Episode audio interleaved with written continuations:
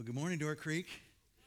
It is good to be together on this beautiful spring day. If you're a guest here today, my name's Mark, one of the pastors, and we're really glad to have you here. Hey, I want to remind you that we have a resale store. Did you know that, church? We have a resale store. It's called Boomerangs. It's in Northgate Mall, corner of Aberg and Sherman, and we want to be the best resale store in the city, giving great stuff at affordable prices in the friendliest store and you can help make that happen by serving, by donating good stuff, and by coming to the grand reopening on Saturday from 9 till 4. There's some fun giveaways. If you bring some perishable, non perishable food, you can get a discount on your purchases and pizza, free pizza. So this is like a great day. So think about joining us next Saturday at Boomerangs. And remember, don't forget that all the profits and over the last eight years, there's just been lots, thousands of dollars of profits that have just been going back into the north side and other places in the city. And now, as we get ready to launch that new campus on the north side, just kitty corner from the Boomerang store, these profits of this store go to help make that happen in our ministry and ongoing ministry to kids and families on the north side. So, thanks. So, we're in the storyline series. So, if you're a guest, we're just going through the whole Bible. And this Bible was written over 1,500 years. It's got 66 books, it's got 40 different authors, and we believe it all holds together in the person of Jesus. It's, it's a unified story, and it connects with our story, and we want to continue to see how our story can continue to connect to God. So we're in a series on the life of David, who is described as a man who had a heart after God. And so we're calling this part of the study a heart for God. And we've noticed his humility, we've noticed his patience. And today we're going to notice that this man who had a good heart also had a heart like ours. It was deeply flawed. And one of the great things that we're going to see is a flawed heart that flows out of a good heart can find God's mercy and forgiveness. But like the stuff we do that isn't loving God, the sin in our life that isn't loving our neighbor, actually is costly. And we're going to catch up with all of it. The irony of the study today is we've just come off the study of his patience and how he's anointed as a young man, maybe 15 years of age. Samuel comes and anoints him as the king. King Saul has been rejected by God because Saul won't follow God's commands, his word. But it takes him 15 years before he is crowned king. And he has many opportunities to seize the crown, which we could say was arguably his to have. And he doesn't do it. He continues to refuse the opportunity to take that which belonged to him. And the irony of our story today is we see him taking that which doesn't belong to him. That is Bathsheba. So we're going to catch up with that story. 2 Samuel 11, if you've got a Bible, you want to go back to a table and grab one, do that. 2 Samuel 11, if you're new to the Bible, table of contents will get you. There, it's after 1 Samuel, before 1 Kings. Chapter 10 was all about David leading the Israelite army into a great battle against these uh, people who've attacked him, the Amorites and the uh, Ammonites. And so um, after that victory, we read this story chapter 11, verse 1. In the spring, at the time when kings go off to war, David sent Joab, his general, out with the king's men and the whole Israelite army.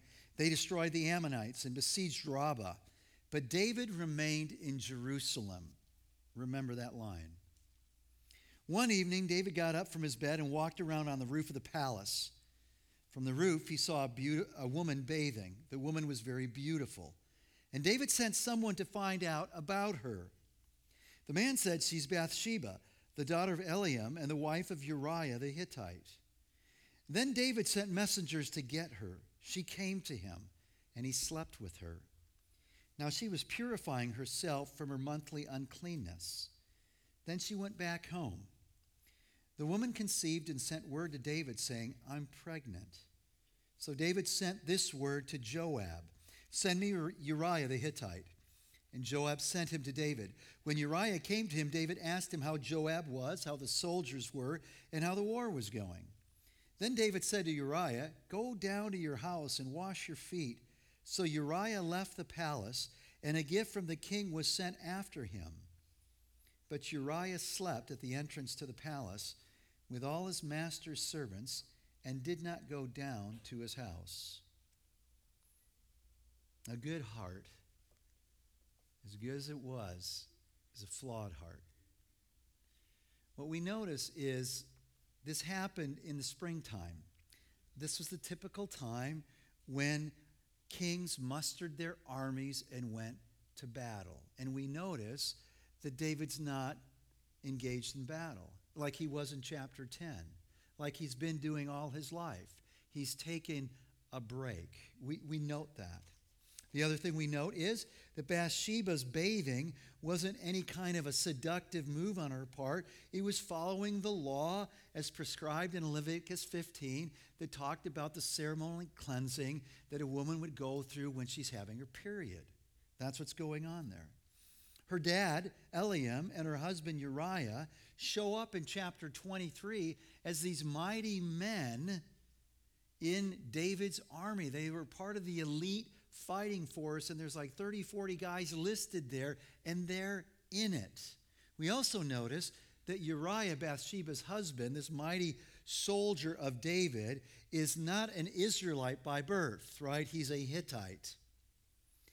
And then we fundamentally notice that David, like us, like the very first sin, is, has the natural default when it comes to sin that he covers it up. So the natural default of the human condition is we cover it up instead of fessing up. That's what Adam and Eve did. That's what he's doing. And the way he's going about the cover up is okay, she's pregnant. We've got a problem here. But the problem goes away if we can get Uriah back from the battle, have him sleep with his wife, and then he's going to think, right, it's his child. So he does that. And he sends him home, and he gives gifts. And he finds out the next morning that Uriah didn't go home. So he calls for Uriah and he begins plan B. He says, Uriah, why didn't you go home? He says, How can I go home? All the men that I lead, your general, they're all sleeping in tents. How could I go home and enjoy the comforts of home and my own wife?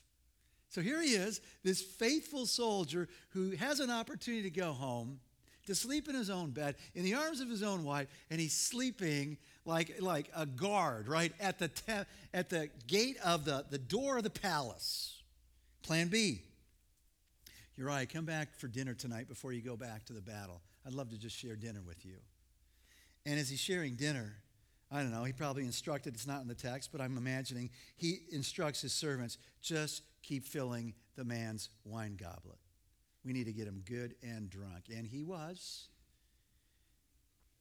And he doesn't go back. And we find out that the man who was good and drunk was a better man than the man after God's own heart who was sober. Let me say it again. Uriah was a better man drunk than the king who is described as a man having a, a heart after God. Plan A didn't work. Plan B didn't work. Plan C is I got to take him out. It's desperate. So just, just imagine now you're on the roof, you're David. There is no way that he is misunderstanding the temptation. It was sexual, that was the category.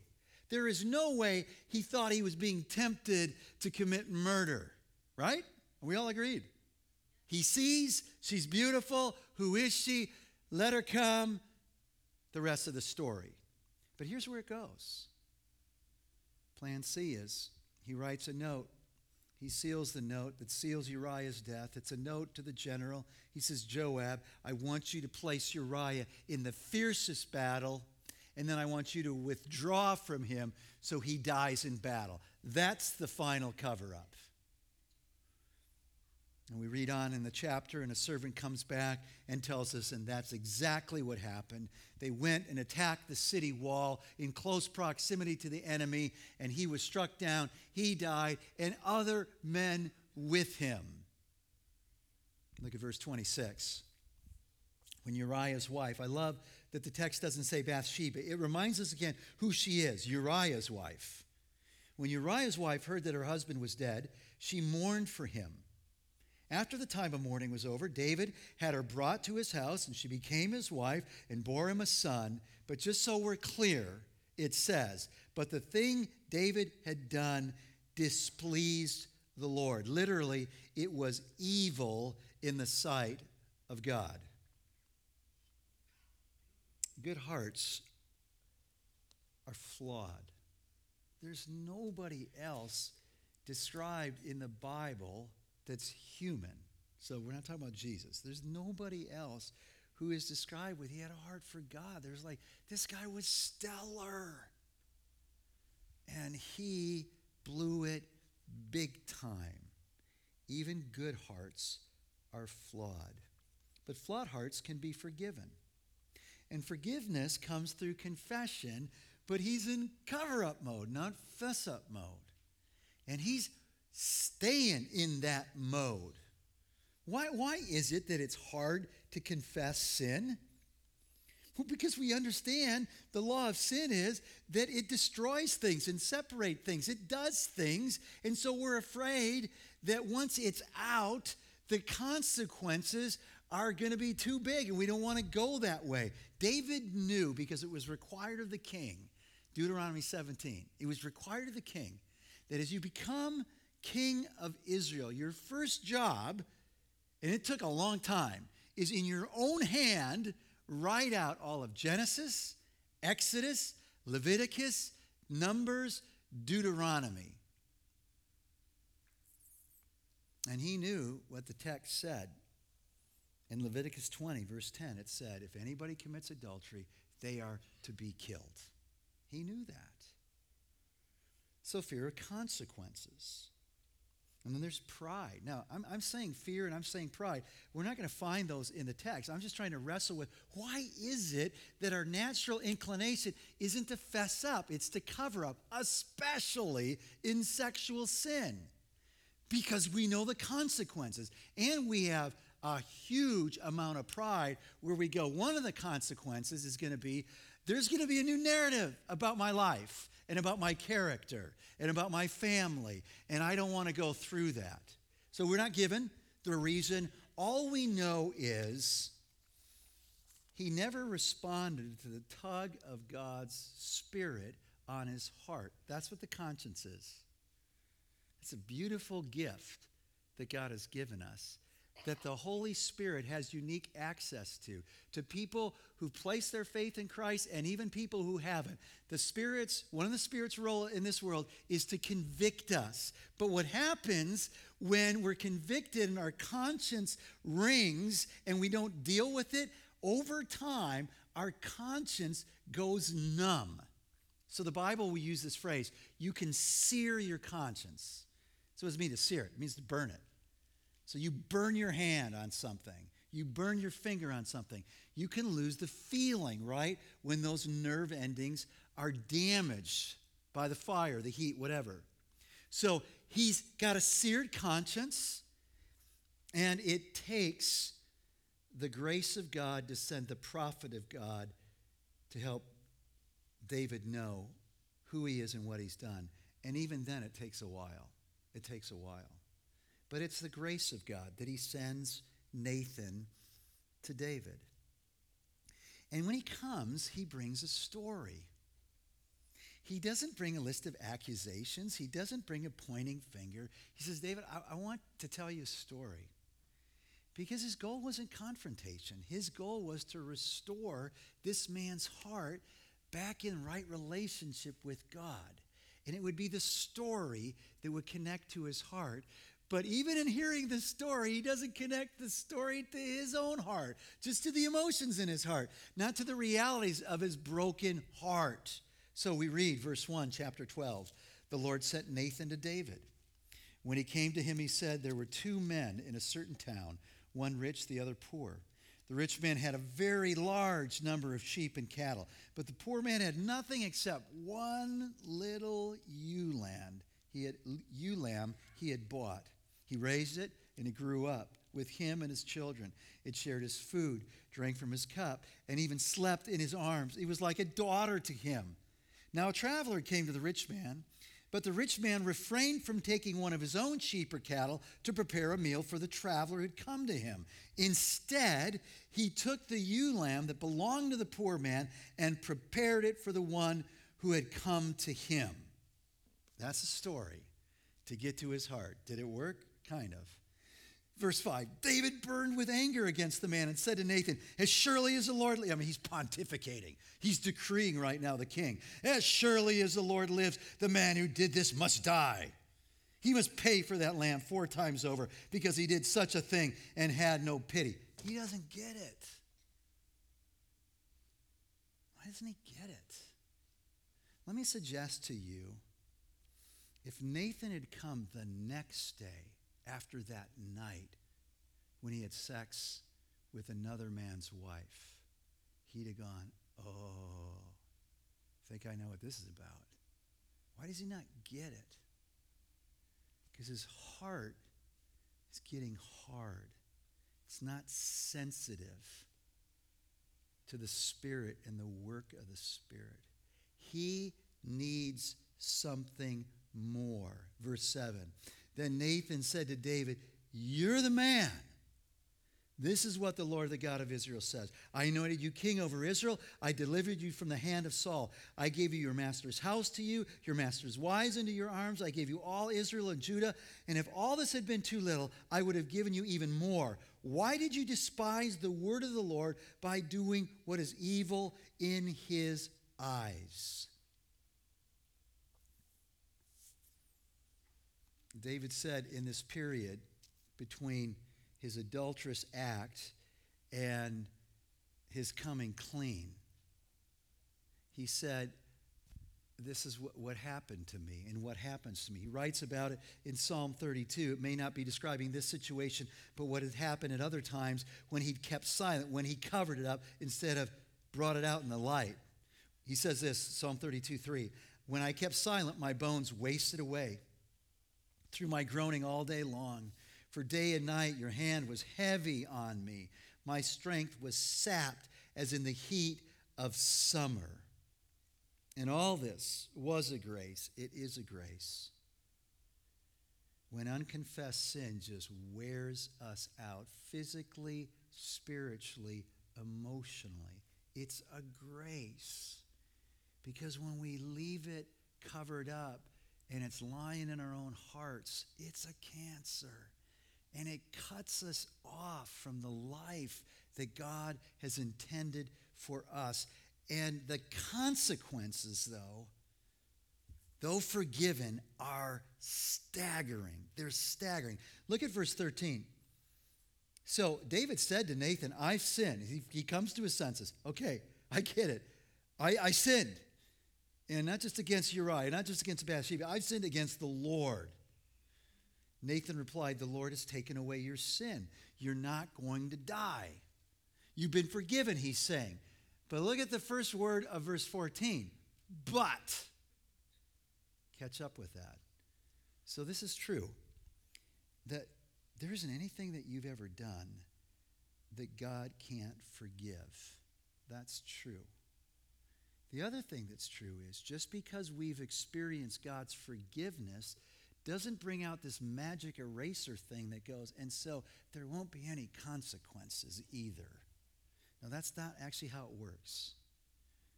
God says, God isn't mocked. A man, a woman will reap what they sow. And so there's consequences. There's a but.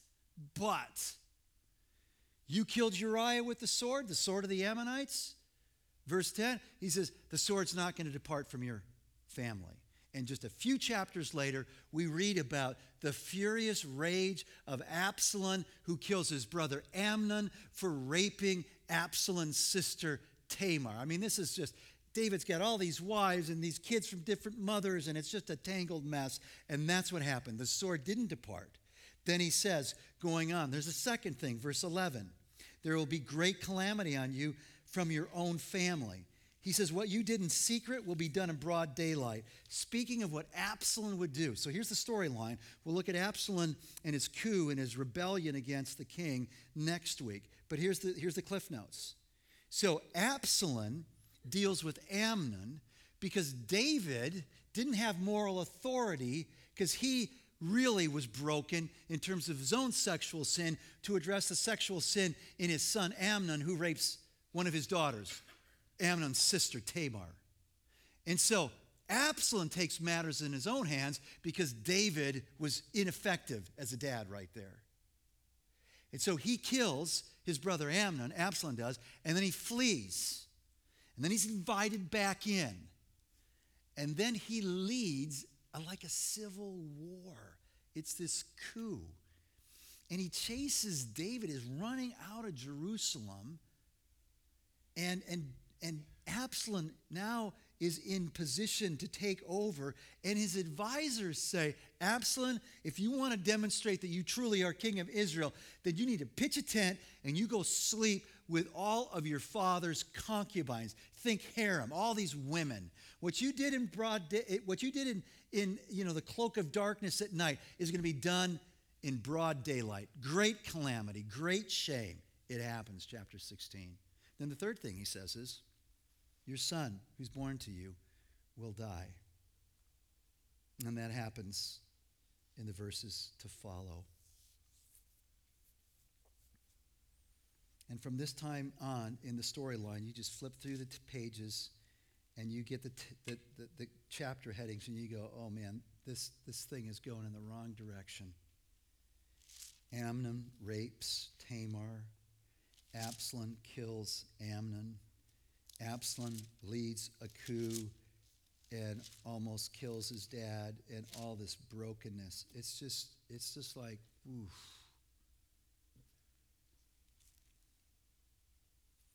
And we ask ourselves, so how, how, does, how does that happen?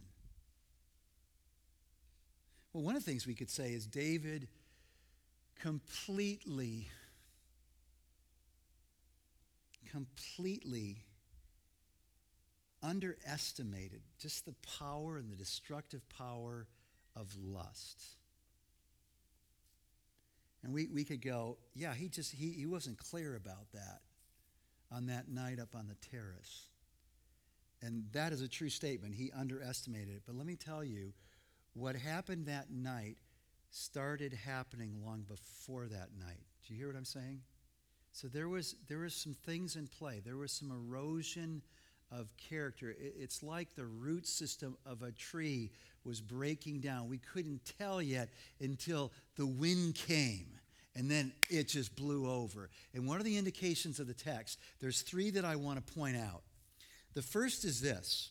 What we know about the story of David is this happens not when he's running for his life and he's desperately clinging to God. It's not happening at that time. It's happening when he's just basking in the success of his kingdom. He's the king. It's the united kingdom. It's the peak of Israel's history. The borders have never been broader. The victory's sweet. There's perfect peace. There's prosperity. He's brought the ark to Jerusalem. It's a worship center, religious center. He set up the capital there. It's like fantastic. If there were ratings, approval ratings in the day, 100%. Everybody loved this king. He was awesome. That actually, that's when it happened. In times of success, we got to be careful and remember actually, this is a time of liability. This is a time when I could be careless. This is a time when I could get deluded into thinking, this is my identity. This is what makes me happy. This is my security. I did this myself. And the text says in Deuteronomy 6, when you remember, he says, Moses says to the people going into the, into the land of promise, he says, You're going to get there. It's going to be awesome this land flowing with milk and honey in abundance. You're going to live in houses you didn't build. You're going to drink from the wells you didn't dig, right? You're going to eat from the vines that you did plant. Be careful in those days when you eat and are satisfied that you don't forget the Lord. And that's a good thing to remember. That when life's like really good right now, and David was maybe 40, maybe he was 50, and you're kind of coasting, and you're kind of reflecting, and you're kind of basking, go, man, oh, oh, oh, oh, so great. Just be careful. Be careful. There's a second thing the text says, and we read it already. In verse 9 of chapter 12, he despised the word of the Lord. What happened? there, there is an attitude of careless, there's a, a casual carelessness to the Word of God that he was to read, the one that he wrote out with his own hand. And here's what Deuteronomy 17 said it said this the king is to write the law out, he's not to amass a bunch of horses. It's like, why? It'd be like, don't have a lot of tanks because you're going to think your strength is in your tanks and your force, and you're going to trust in your horses and chariots instead of God. Second thing it says, don't amass a lot of gold and silver. Why? Well, because you, you think you're going to be secure because of your gold and silver. You can just buy, you know, some people to help you for whatever you're facing. Don't do that. And the third thing it says, don't accumulate wives because that's what kings did. And he was careless about it. Because as you're reading the account of David running for his life, we find out that he's picking up wives like some of us collect different collectibles. Here's a wife, here's a wife, here's another wife, here's another wife. He was casual and careless and inattentive to the word of God. It had happened long before that night on the terrace.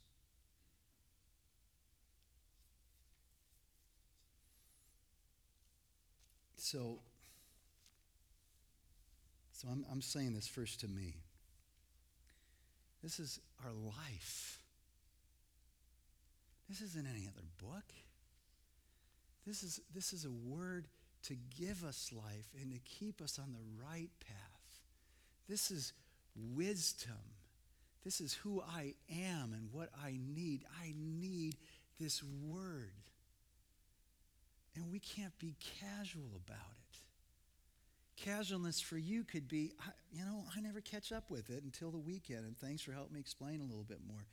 We, we need this. Casualness for me is I'm in it and I'm preaching it, but I'm not living it. It starts to, we, we, gotta, we gotta catch up with that. This is not any other book. This is our life. And he just thought it was another book. There's a third thing. It has to do with the opening lines. In the spring, when kings go off to war, David did. He disengaged from the mission of God. It doesn't say it, but I'm thinking he's going, man, I have fought enough battles in my life. I have slept enough outside in tents. I am staying in the comfort of my own palace. I deserve it after all that I've been through. It's somebody else's time to fight God's fight. I'm like retiring, moving to Florida. I don't think any of you over there are moving to Florida, but sorry for that gaze. I didn't mean to freak you out. Disengaging, thinking, you know what? I, I don't need to be engaged. Yes, we do.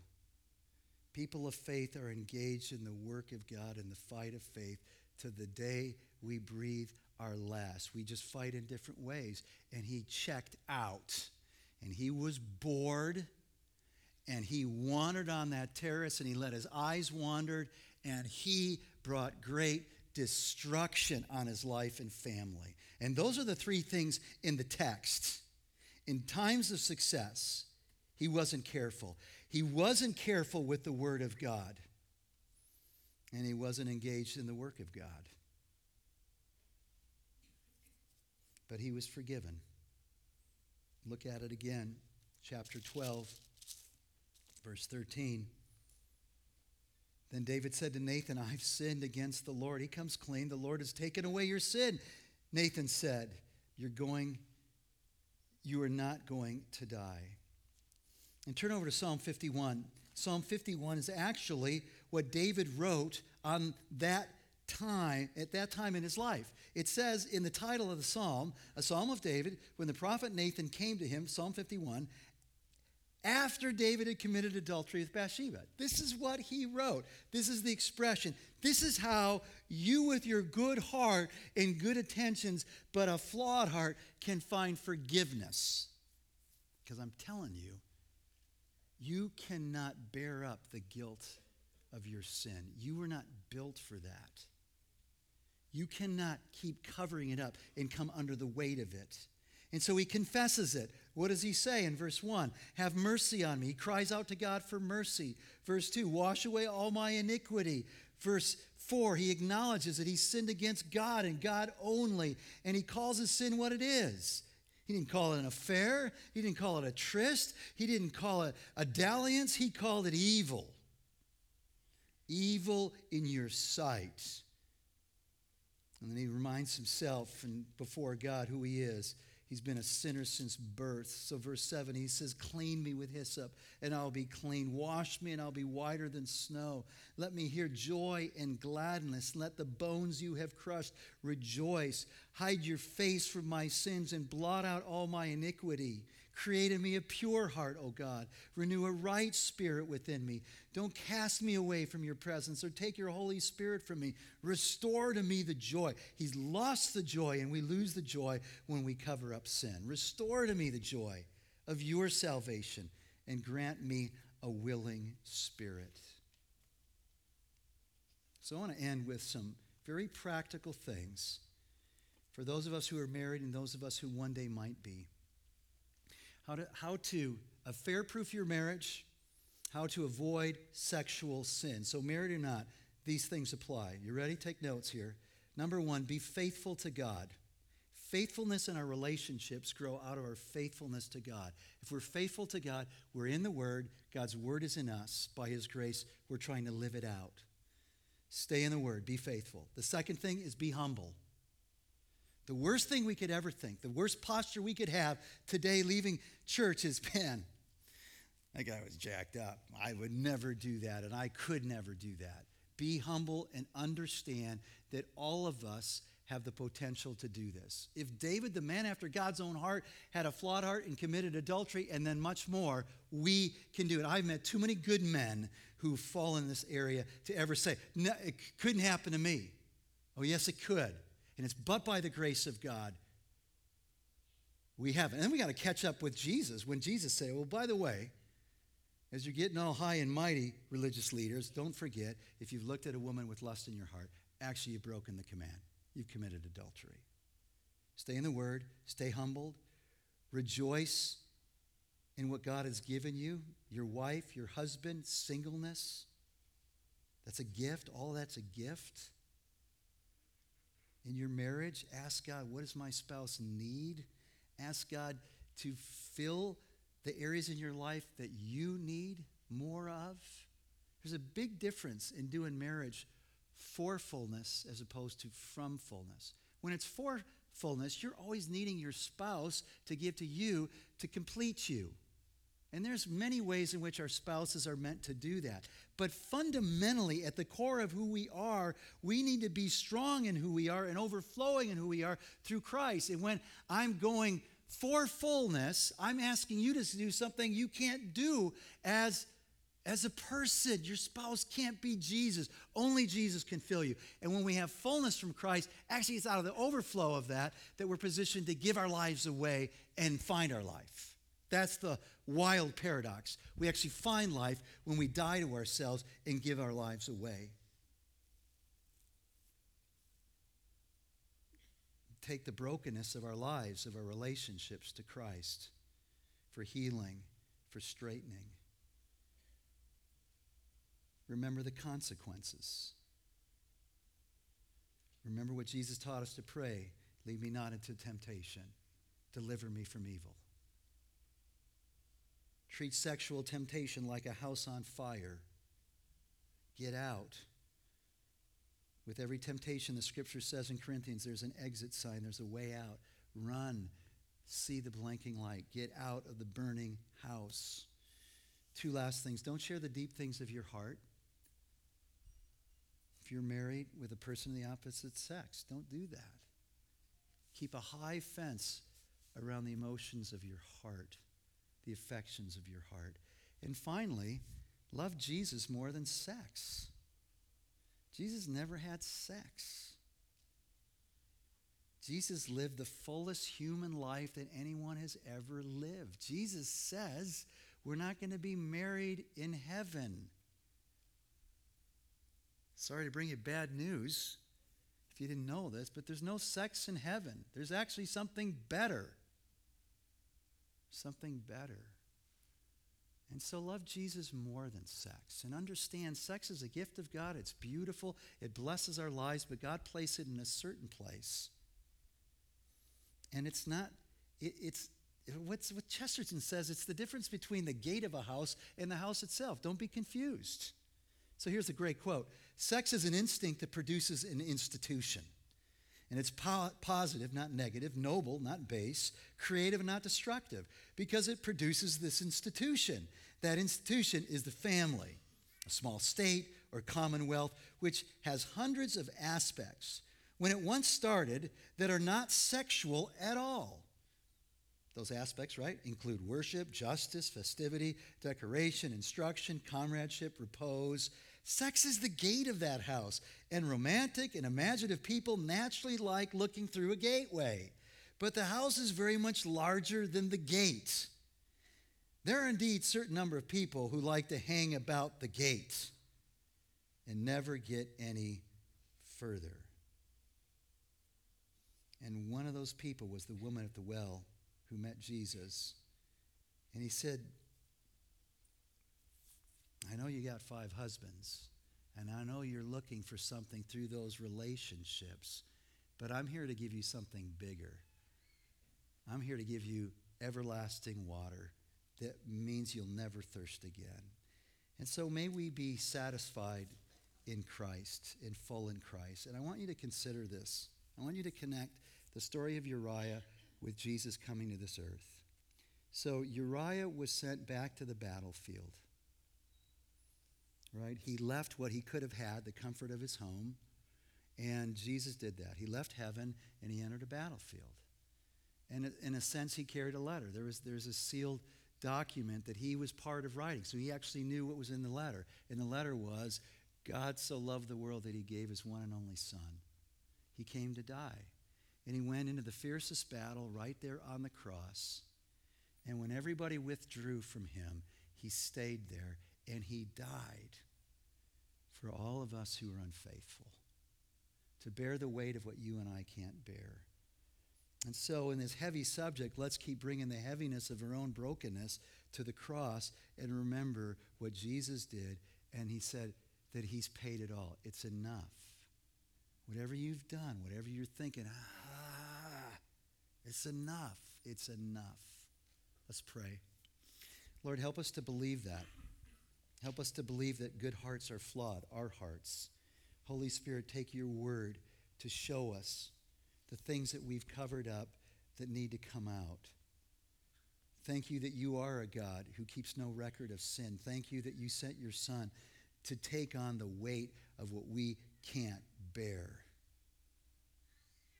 So, Lord, wash us clean, restore our joy, and give